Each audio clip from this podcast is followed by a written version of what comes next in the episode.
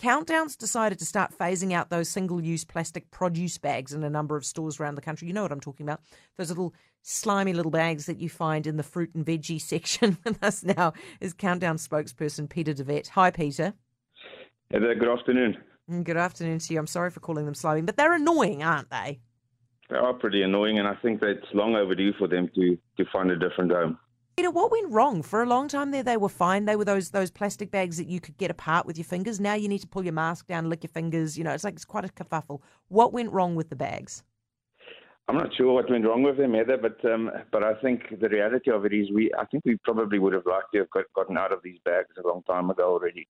Um, but with the ban coming next year, there's no time like the present to get it done, and you know our business probably settled a bit after all of the disruption of COVID, um, and we really felt it's uh, it's a time to to do something significant and get out of these bags.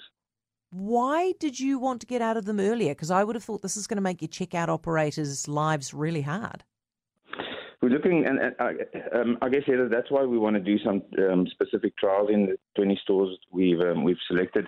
We're looking at alternatives for customers. Um, you know, what we don't want to do is make make the shopping experience more difficult or more, make our team's jobs more difficult.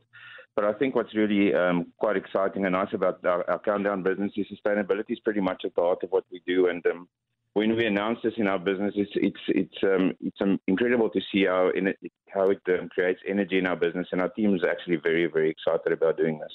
Do you reckon that people? Okay, listen, Peter. Let's be yeah. honest with each other, right? Do you reckon that people, when they're trying to decide, mm, shall I go to Countdown, Pak'nSave, or New World, think about, no, I'm going to go to Countdown because they don't have so many plastic bags? Do you reckon that's a factor?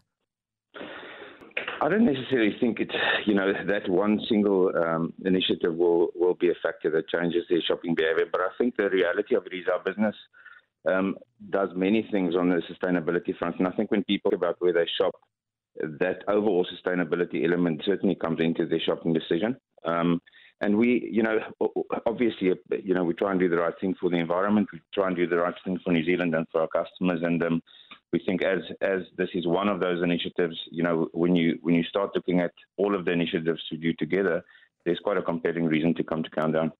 Oh, brilliant! Hey, thank you for your time. That's Peter de Wet, uh, commercial director of Fresh, spokesperson at Countdown. So when you go in now, you'll have. Geez, it's like you.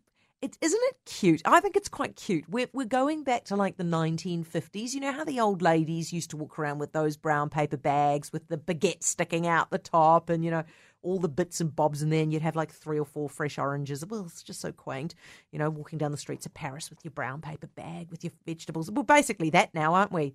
Just there's a lot more than one brown paper bag, and it's all in the back of the SUV. Um, and also, same same. When you go into the, the, the grocery store now, you need to take your little your own little produce bags. You know the little netting ones. You know how cute. This is like the 1950s. It's sweet, isn't it?